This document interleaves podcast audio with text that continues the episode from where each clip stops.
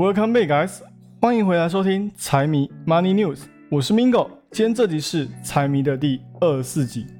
这一周我要来说美股大盘可不可能突破四千二的压力点，还要来说美国的制造业指数表现如何。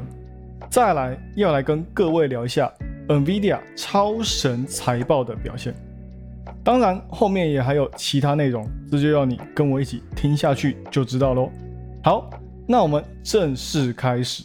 上礼拜五标普突破四千二，结果这一周集体下调，是空军在蠢蠢欲动，还是单纯多方在恶心大盘？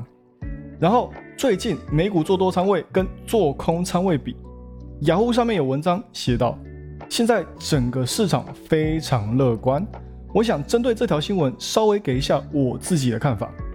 文章写说，根据花旗银行的数据显示说，最近这段时间的趋势非常的明显，整个市场的整体仓位现在是越来越变得只倾向一边，也就是做多。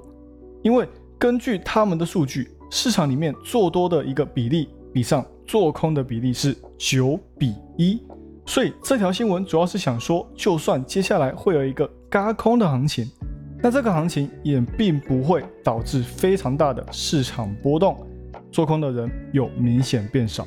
但是同样的，我们也需要多方去验证一个事情的真实性，千万不要因为一个数据或事件就拿来当投资的决定，因为在我看来这太过危险了哦，简直就是跟自己的钱过不去，钱太多可以给我。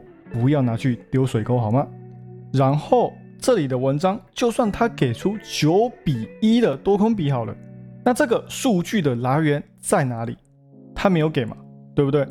那我知道的是，现在有很多人是在说那些做空的都是对冲机构。那这些对冲机构最擅长的手法就是，当美股在涨的时候，他们就会去增加自己的空头仓位。其实也非常好理解，当美股在涨，他们就需要增加自己的空头仓位去做避险的动作。像是在三月十五号的时候，也就是 S V B 的事件过后，他们的空头部位就在疯狂增加，到现在也都还是继续保持蛮大部位的仓位。那我们可以理解为，这些对冲机构并不认同前面的这一波上涨。也可以理解为，这是他们的这些机构呢，哦，必须要去做的对冲。但是最后一点，我想说的是，如果我们认为整个趋势已经发生了改变，那现在已经完全脱离了熊市，那对冲基金的一个空头仓位呢，其实是有点后知后觉的。他们没有去判断说现在到底是不是趋势的一个改变。因为如果我们拿之前的数据来看的话，我们可以发现说，他们好像都在赌一个方向，并不是非常的确定。像是二零二零年的年初，那时候四月份的上涨，那时候上涨之后到年底都没有出现一个大跌嘛，但是他们却在上涨的阶段继续增加他们的空头仓位，后面意识到问题的严重性。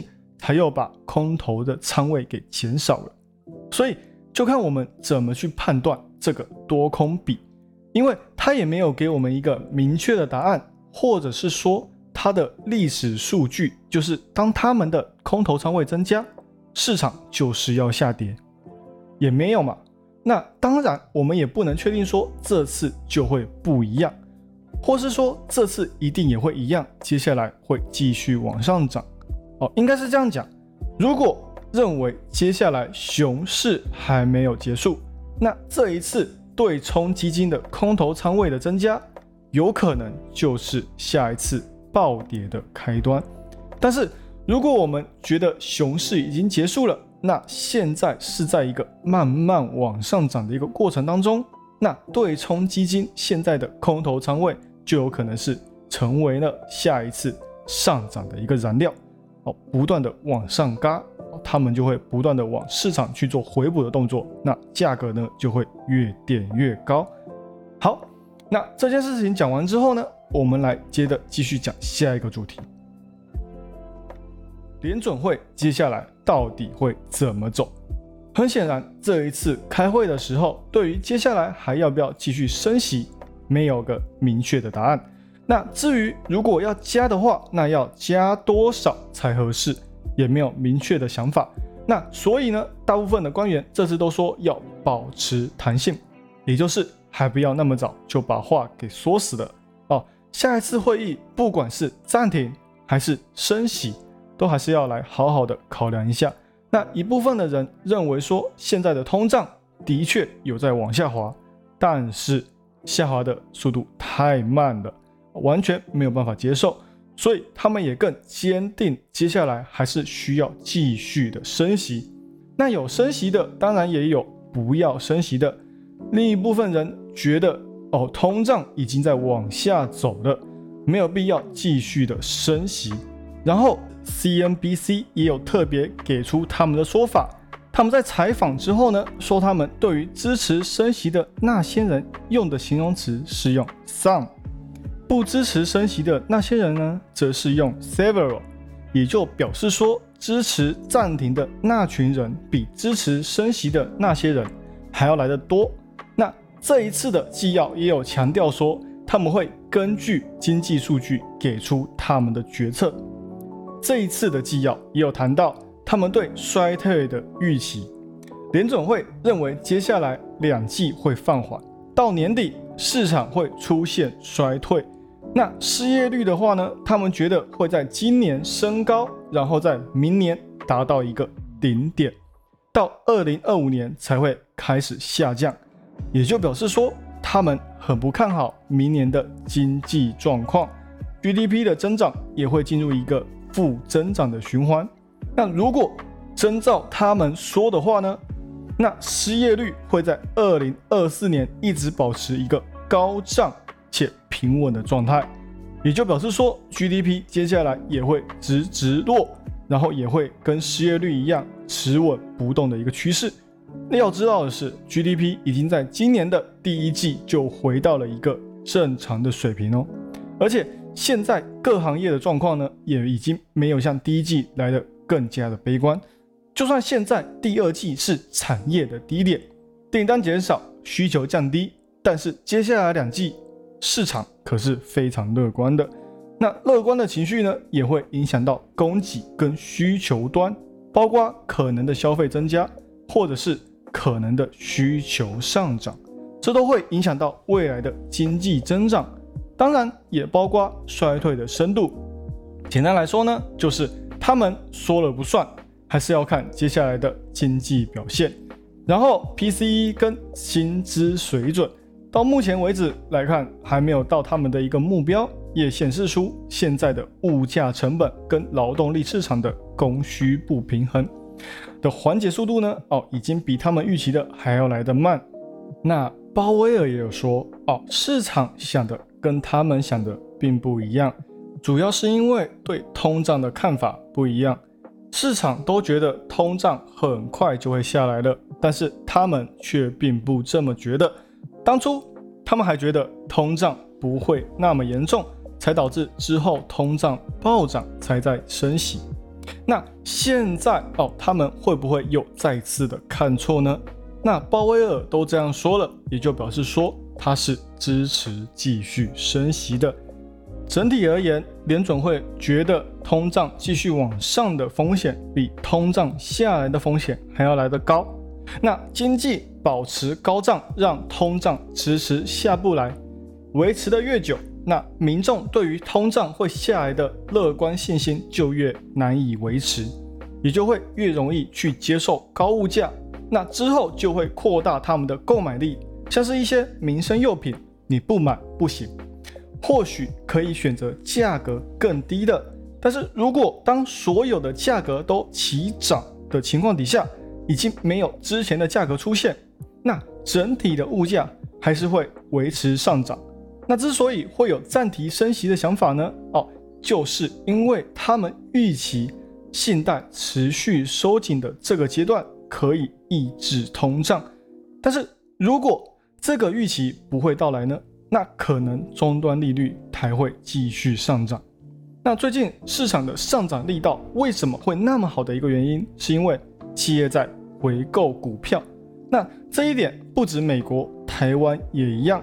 那今年大部分的中小型企业呢，都有回收自己的公司的股票的计划。这方面，我们来看罗素三千的回购报告就知道了。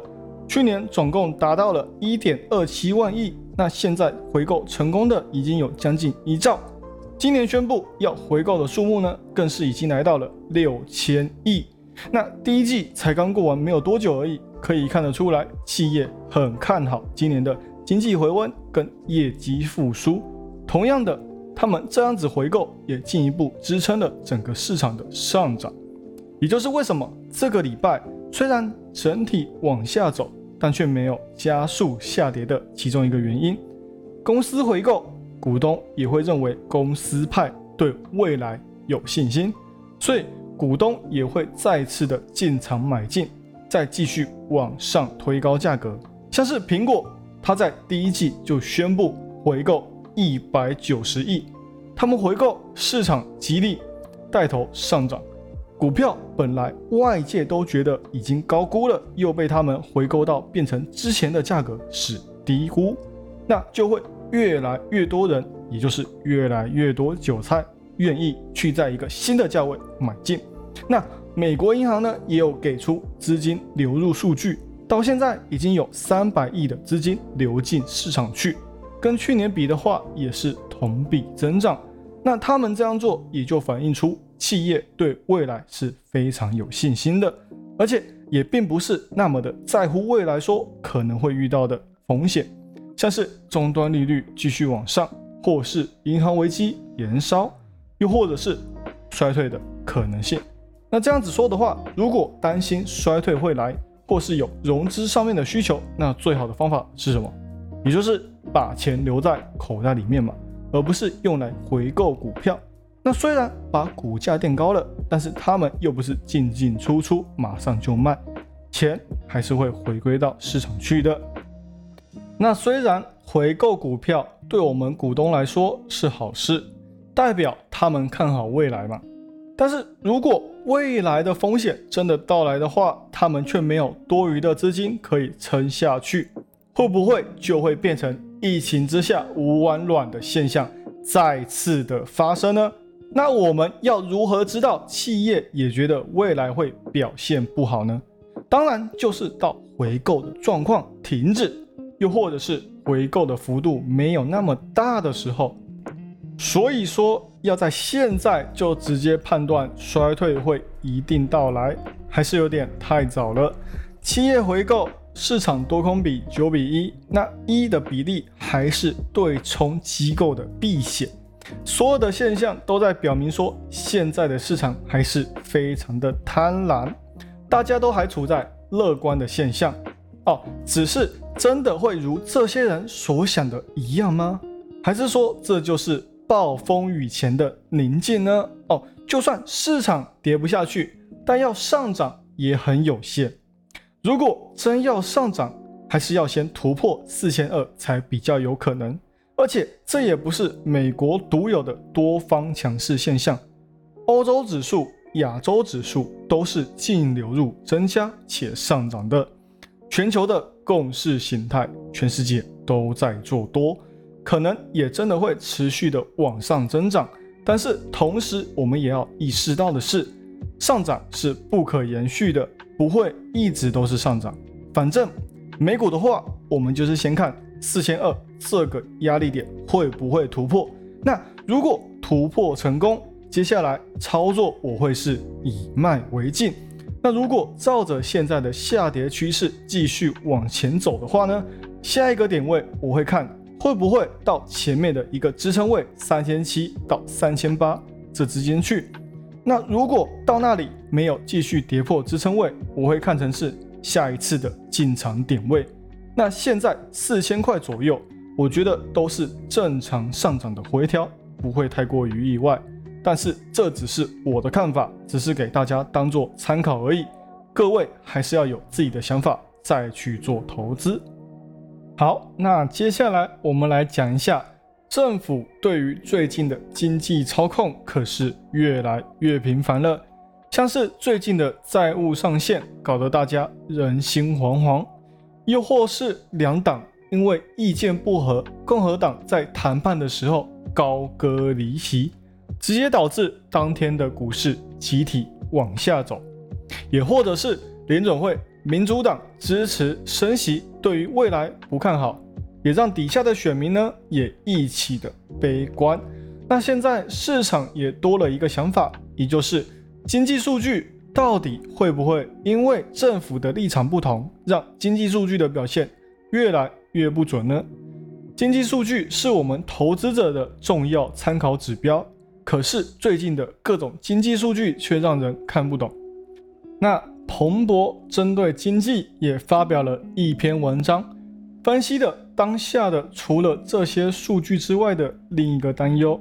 这个现况可能会让通胀有一定程度上的变化，我们一起来解读一下。所谓的分化，就是政治带来的因素，两党各自对于经济的看法截然不同。根据消费者信心指数，这个指数联准会也是特别关注的一个数据之一。现在共和党的对于经济的信心可以说是非常的悲观。反观民主党，也就是现在的执政党，他们还认为经济还算不错。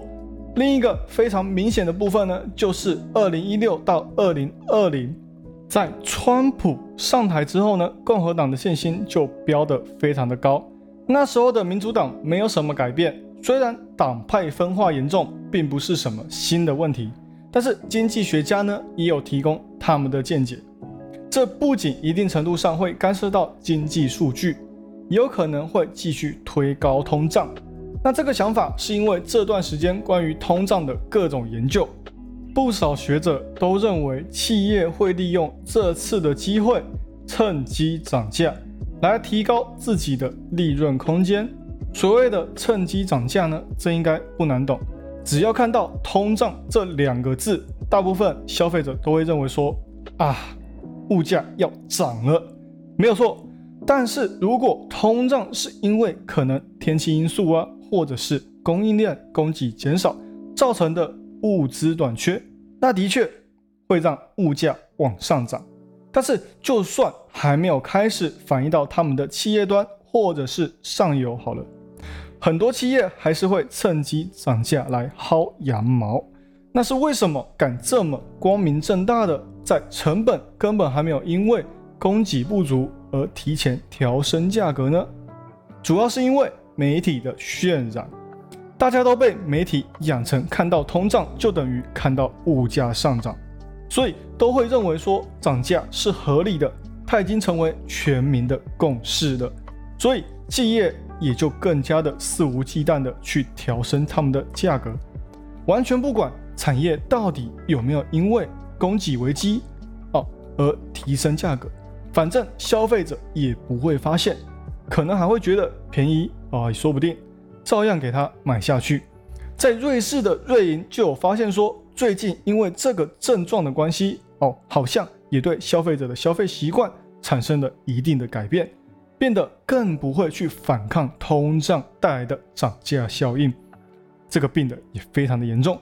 那瑞银的内部就有说，如果大部分的消费者都认为说现在的经济是不好的，那他们也就会更容易去接受任何涨价的理由，也就是并不会好哦，自己是韭菜的命运也接受了。那这些消费者就会觉得说，政府都这样讲的，那涨价也没有什么，政府不处理经济问题，也就是全民买单啦。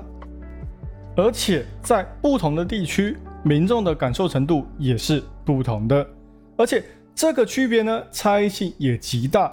也就是台北的物价跟高雄的物价的区别，那肯定感受不一样了。那美国的政治如果分化越来越严重，现在光是债务上限就可以炒好几次了。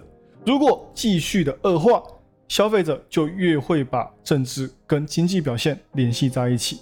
那结论呢，就是两党站在一起的时候。民众也会觉得乐观，比如说现在的民主党选民对于拜登执政实施的经济措施就相对而言比较乐观一点。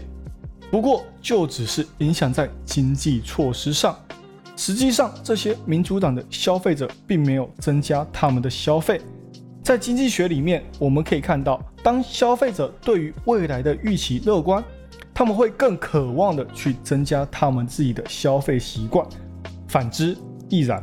但是，像是在之前川普上台的时候，共和党乐观情绪暴涨，也没有让他们花的更多。同样，现在悲观的共和党人呢，也没有因此花的更少。可以看得出来，预期的指标无法跟经济呈现挂钩的状态。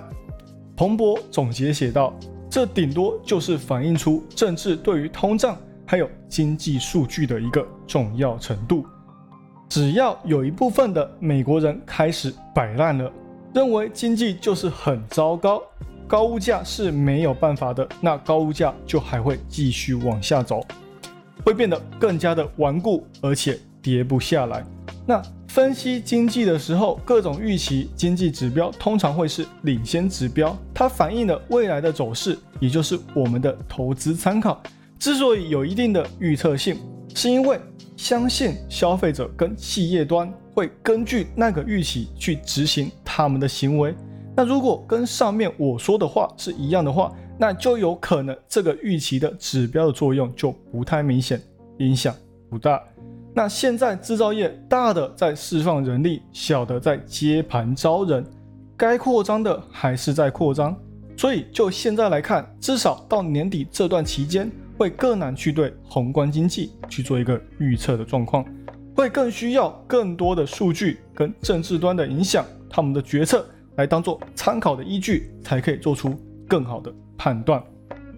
在这一周，美国的 PAI 数据也公布了，制造业跟服务业的数据差异性却蛮大的。为什么我会说差异性蛮大的？我马上来讲解一下。美国五月份的综合 PNI 超出市场预期，来到了五十四点五，也就是来到了近一年的新高。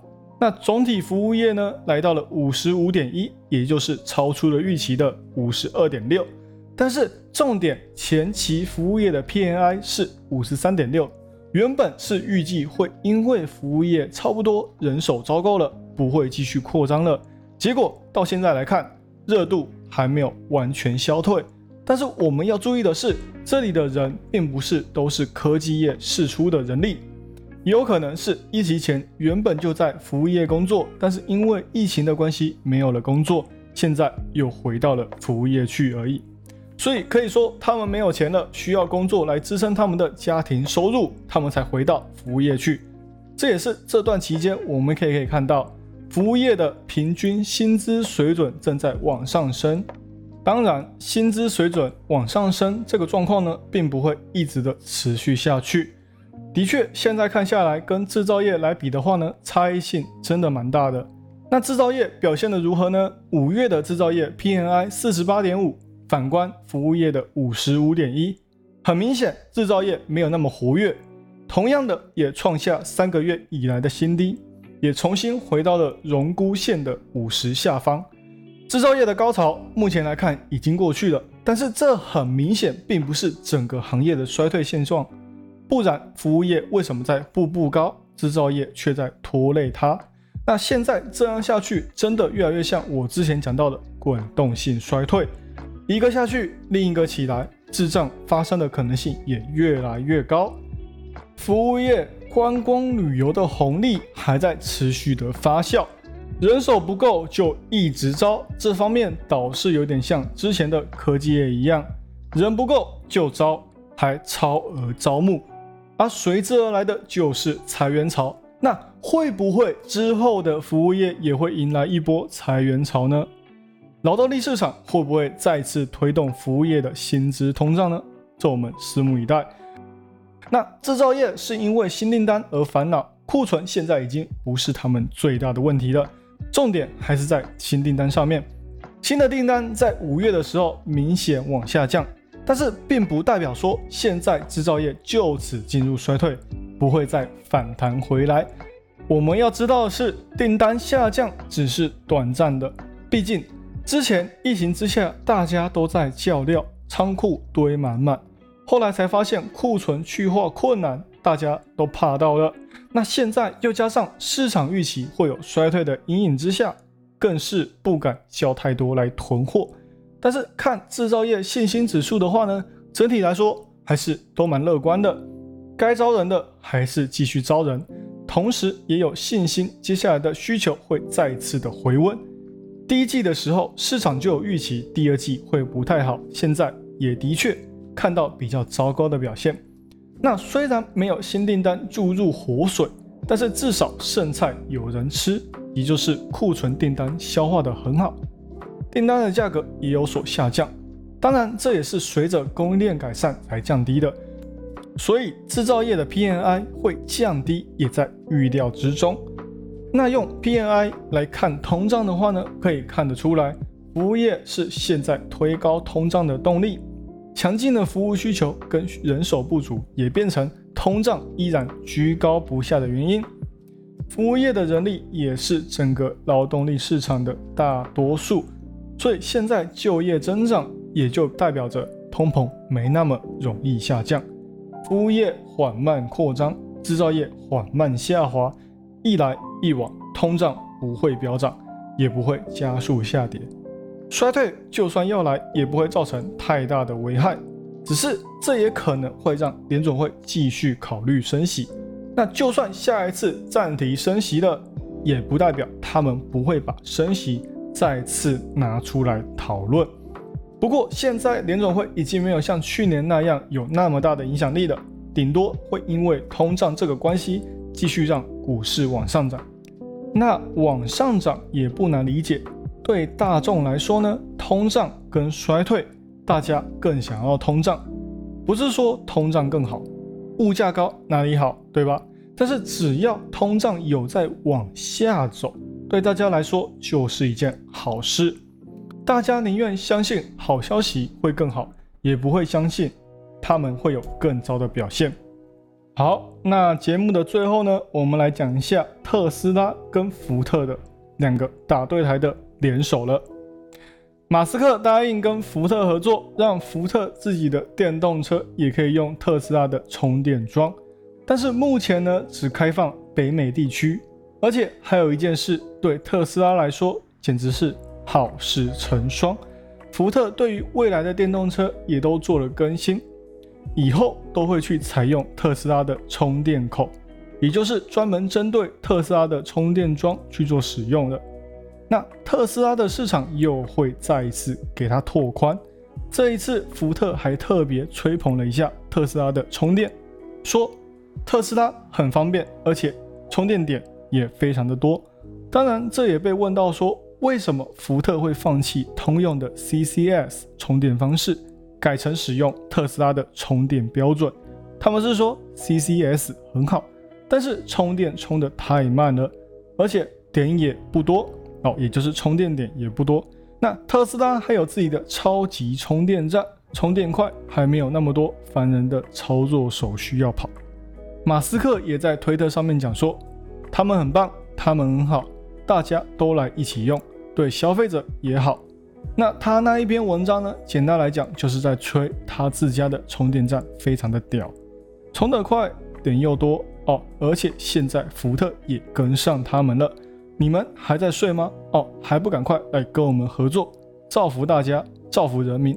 但是福特在这件事情上面，在合作这件事情上面呢，也非常的聪明。他们没有完全把自己的灵魂也给卖给了特斯拉。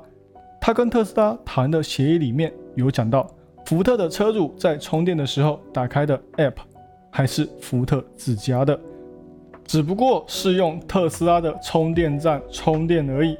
不然连 App 都是特斯拉自家的，那福特的车主还不如直接来买特斯拉。更何况再等一阵子，今年底到明年初。小型车比较便宜的那一台不是也要出了吗？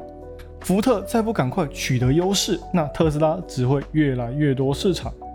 但是就这件事情上面，实际上是两边双赢，只不过特斯拉赢的比较多。有些人买电动车就是不喜欢特斯拉的造型，所以才去买福特。只不过特斯拉真的是大赢特赢啊！未来特斯拉的充电站变成标准，特斯拉的成本大大降低。每一家都用特斯拉的充电服务，那它的充电业务呢，不就也又可以让特斯拉变得更加的强大吗？不得不说，特斯拉真的是已经领先这些车企太多太多了。那想必大家都知道，这礼拜 NVIDIA 强势上涨，没有错，我也有关注。但是虽然我在开头的时候有说我要来讲解，但是因为时间的关系，我就不多说了。但是大家也不用感到失望，我已经做了全盘的解析，放到了财迷 Money News 的 IG 去喽。想要看一篇文就能了解全部的，就去彩迷的 IG 或是彩迷的 FB 去做追踪，就能免费看喽。好，那这一集就讲到这里。喜欢我节目的朋友们，帮我多多推荐给你的亲朋好友，记得 follow and share，一定要给他按下去。那就这样喽，我们下集再见，拜拜。